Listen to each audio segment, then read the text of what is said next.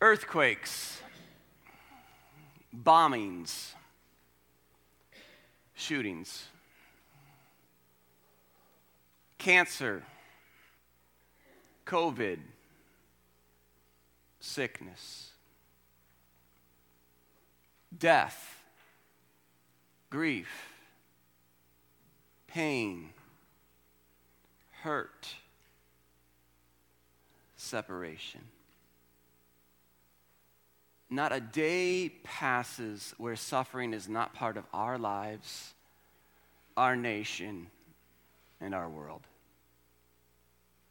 People suffer. Children suffer. So much so, the question is often asked what have we done to deserve this? How bad have I failed you, God, that this should come upon me? I go to church, I read my Bible, I try not to swear or curse too much. I try to keep my eyes from sinning, my lips from gossiping, and my time on social media at work to not be too much to where I actually don't think I'm stealing. Why, God? What have I done? What have we done to deserve this? Today, as we wrap up this teaching series, Epic Fails, we finish with another J. We've had Jacob and Jonah, and yes, today we finish with Job, who might echo those thoughts. Job, who scripture says was a blameless and upright man, who feared God and turned away from evil. But, friends, all that simply means is he is a person who, who walked closely with God and delighted in obeying God's law. That also meant that he feared, he respected God, trying his best to avoid any appearance of evil and not trusting in any other God. That's what it means. Never does it say that he did not sin. Never does it say that just because he tried his best to not fail and to fall into evil and always cried out to God Never did it say that he would be spared. Before we get there, let's learn or let's refresh ourselves a little bit on what we do know about Job. You might say that Job had it all. Had it all. God had blessed him beyond belief with, with a wonderful family and life and, and money and, and possessions and animals and then more of these things. And still every day, you know what he did? He repented. He knew that either he or his family were, were, they were not perfect throughout the day, and so he sought God's forgiveness. And yet, what happened to Job? Trouble still came. Even though Job had visibly done nothing wrong, trouble still came. Same holds true for you and me sometimes, right? Just because we, we don't sometimes do anything visibly wrong, or just because we don't do what those people out there do, does that mean that trouble won't come into our lives? No. Not all our trials spring from our personal wrongdoings. Sometimes, even though we don't understand it, God uses trials in our lives for our good and His good. I mean, look at the book of Job. God allowed Satan to test him. God allowed Satan to test Job. When you start digging in, we're not going to go through all 42 chapters today like we did four of Jonah. But when you really start digging in there, you start off by seeing this conversation between Satan and the Lord. Satan's pretty confident in himself that, that he is going to get Job to curse God. But God says, no, I don't think so. He, says, he says, no, no, no, wait. You're not gonna do that because Job is blameless, he's upright, and, and he could take, and you could take away all that he has, everything, and he will still not curse me. And Satan's like, well, give me the chance. And the Lord does. So off Satan goes with permission from God to take everything from Job, everything except his life. And he does exactly that. Job suffers. He suffers a lot. His possessions gone, his children deceased, his body stricken with painful sores. The blessings of God, all given by God to him, all taken away in an instant. Our human initial thought is exactly what Satan wanted. Job would have the right to curse God. How could he do that? How epically has Job failed to deserve any of this suffering? People suffer. Children suffer. Job suffered. Over the course of the next 30 chapters or so, Job rides this roller coaster of emotions. At one point, he does not sin with his lips, and then at the very next, in that moment, he curses the day of his birth. He has friends. He has friends of, who hear what, what he's gone through and what's happened to him. And, and they come and they, they join him in his grief. And, and these friends are, are great. They try to fix things for Job. They, they try to fix things for Job by kindly pointing out where he has epically failed. Eliphaz, okay? Eliphaz told Job he was suffering because he was getting what he deserved.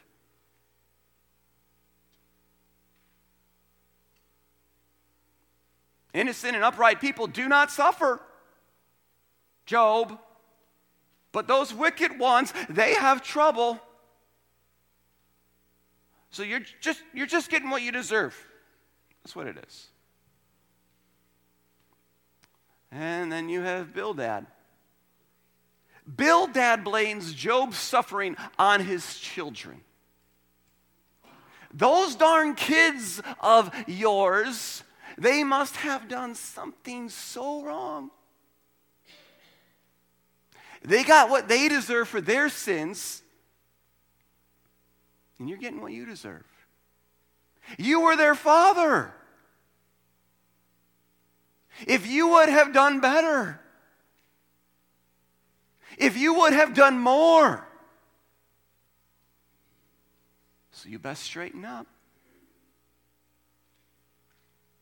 Well, you're in the same way as them. And another friend, Zophar, he just chimes in and he just plainly tells Job, You're guilty, and you're actually suffering less than you deserve.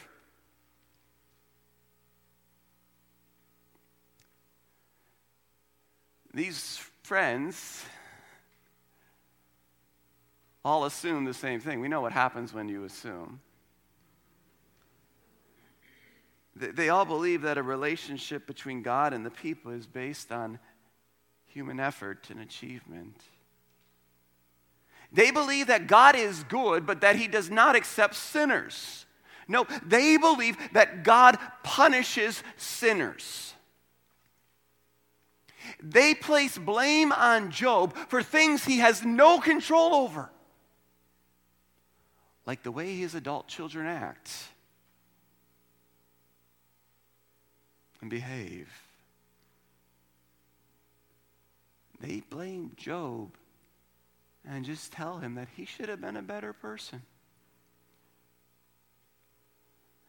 And, and Job doesn't know what to think. He trusts and he believes in a God of, of love, but he, he feels like that's not what he always gets. He feels like he doesn't deserve what he is getting. He still holds out faith. Though he, he still hopes in a mediator, a, a man not like him, but someone who will stand between him and God. He believes in a Redeemer who will stand upon the earth for him. Even though he may suffer immense pain, even though he may die, he proclaims a faith that says, no matter what happens to me, that he will see God with his own eyes. Fourth friend shows up Elihu. Who? Elihu. We find him in chapter 32. This is the youngest friend of Job. You see, back in, in, in, in, the day and, and back in, in, in other cultures, if you were young, you did not speak until all the elders had spoken. So Elihu waited his turn. And he had something completely different to say than all those other friends. You see, Elihu believed that salvation, not punishment, is God's ultimate purpose in allowing suffering. Say that again. Elihu believed that salvation, not punishment, is God's ultimate purpose in allowing suffering. He is teaching Job that it is not for punishment, but for deliverance that he's going through these things. Saying, allowing your affliction, allow your affliction, allow your pain, allow your suffering to open your ears to learn of the Lord's purposes. To see that he is constantly calling us back to him and to his love. Now, this teaching is totally contrary to what anything else those other friends said. God does not repay for what one has done. God is not out to get anyone. That's what he's saying here, friends. God does not repay for what one has done. God is not out to get anyone. God redeems. God rescues. God loves. And after Elihu speaks here to Job, he finally gets what he's been waiting for. He gets an answer. Job gets an answer from God. Chapters 38 to 41. God speaks directly to Job.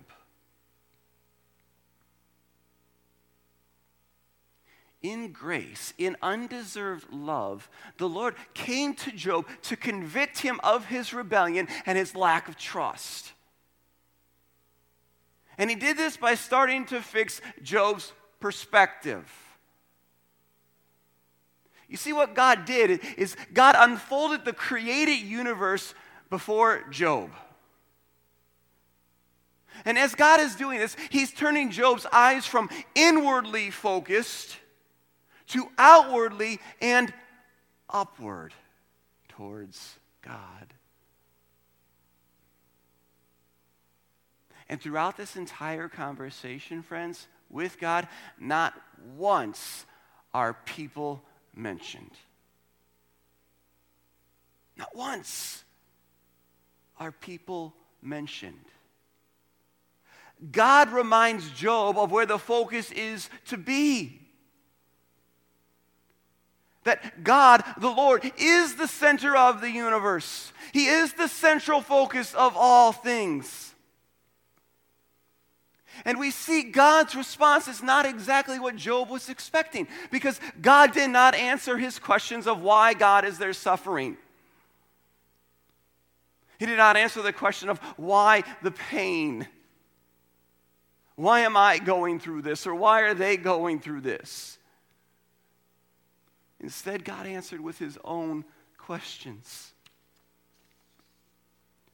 Were you there? God never reveals the reasons behind Job's suffering. Never. But Job does respond. And his response is one of humility and one of confession. And I invite you into that last part of Job, Job chapter 42. Lily read this for us just a few moments ago.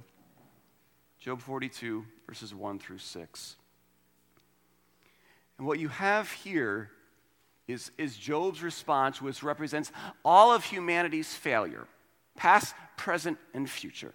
Okay? You have all of humanity's failure to, you have, it represents all of humanity's failure in trying to avoid the wages of sin. Okay? So we start off here with Job 42, verses 1 and 2. It says this Job answered the Lord and said, I know that you can do all things, and that no purpose of yours can be thwarted.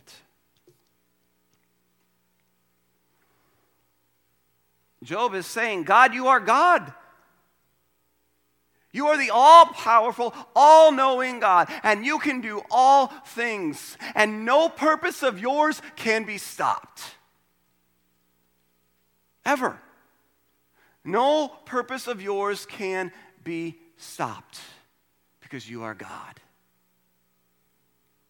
And now, these next verses, you see that Job admits that he questioned the Lord out of his ignorance.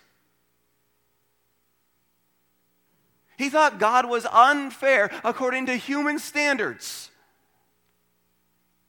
Yet, in fact, the Lord was always acting according to His will, to His mysterious purposes. And so now Job speaks. But this time he speaks from the heart. At verse 3. You asked, who is this that questions my wisdom with such ignorance? It is I, and I was talking about things I knew nothing about, things too far wonderful for me. Job admits he was wrong. Anybody, done, anybody done that lately?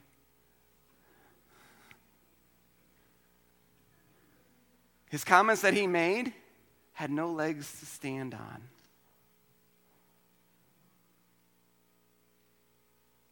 Were you there when I created the earth? Were you there, Job?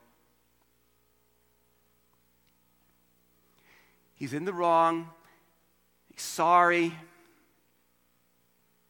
He's sorry for trying to play God.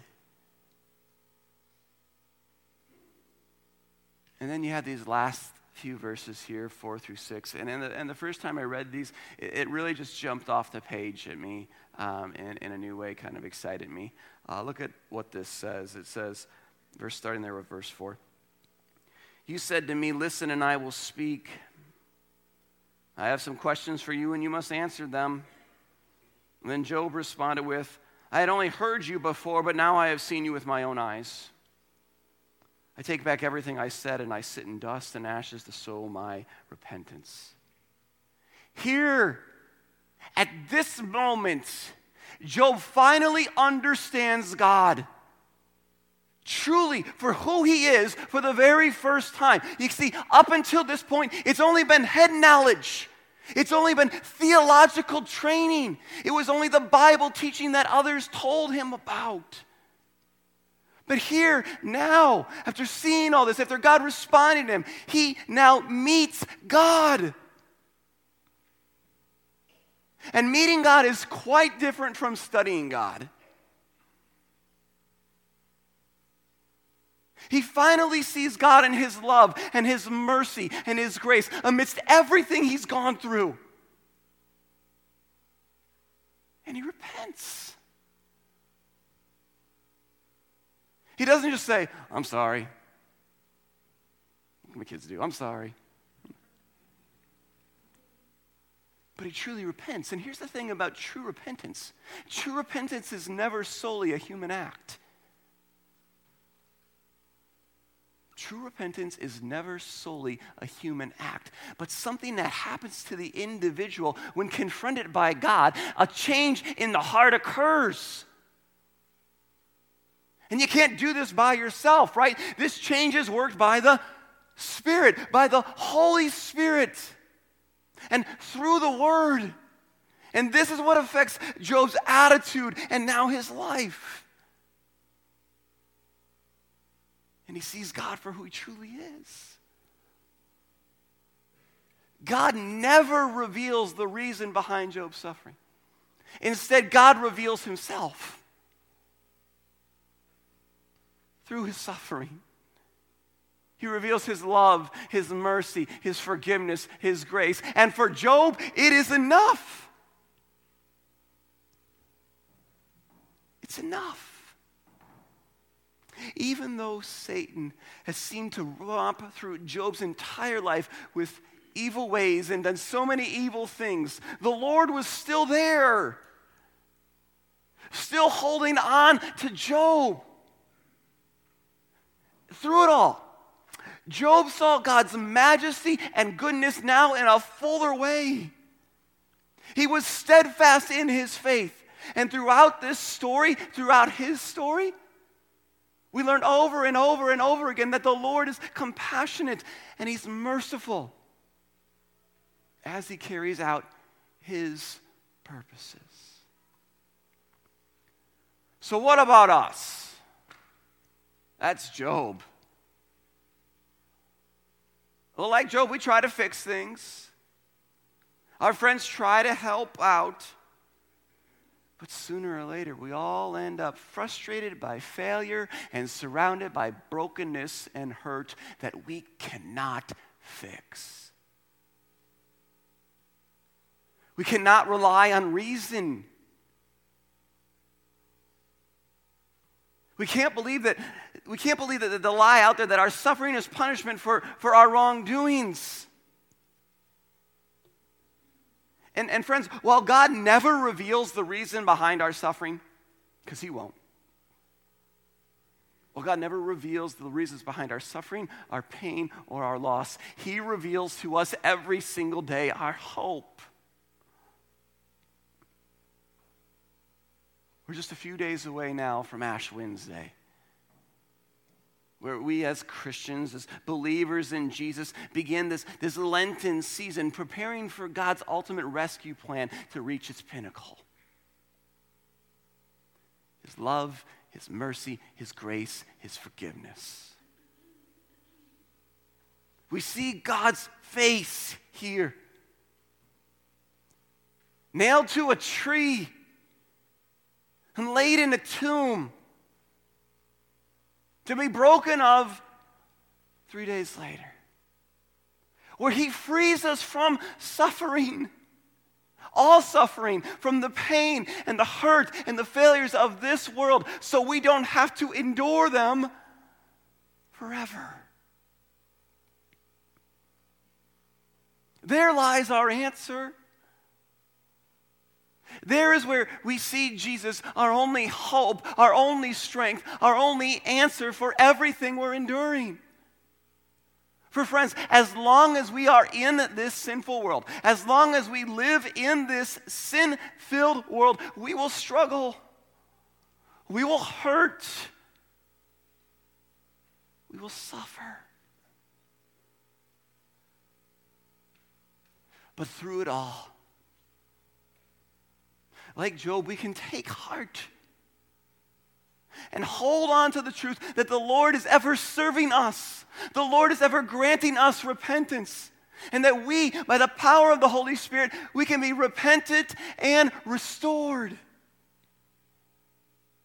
We just got to get like a little bit more like Job to have our eyes opened once again, our hearts truly opened to see what God has done and how we've been restored in full.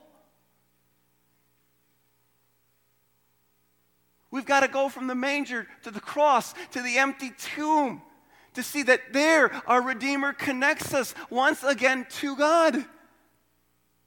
There our sins have been forgiven. And there again, for the sake of Christ, He's rescued us from suffering and given us new life. Through Jesus, you could taste and see that the Lord is good.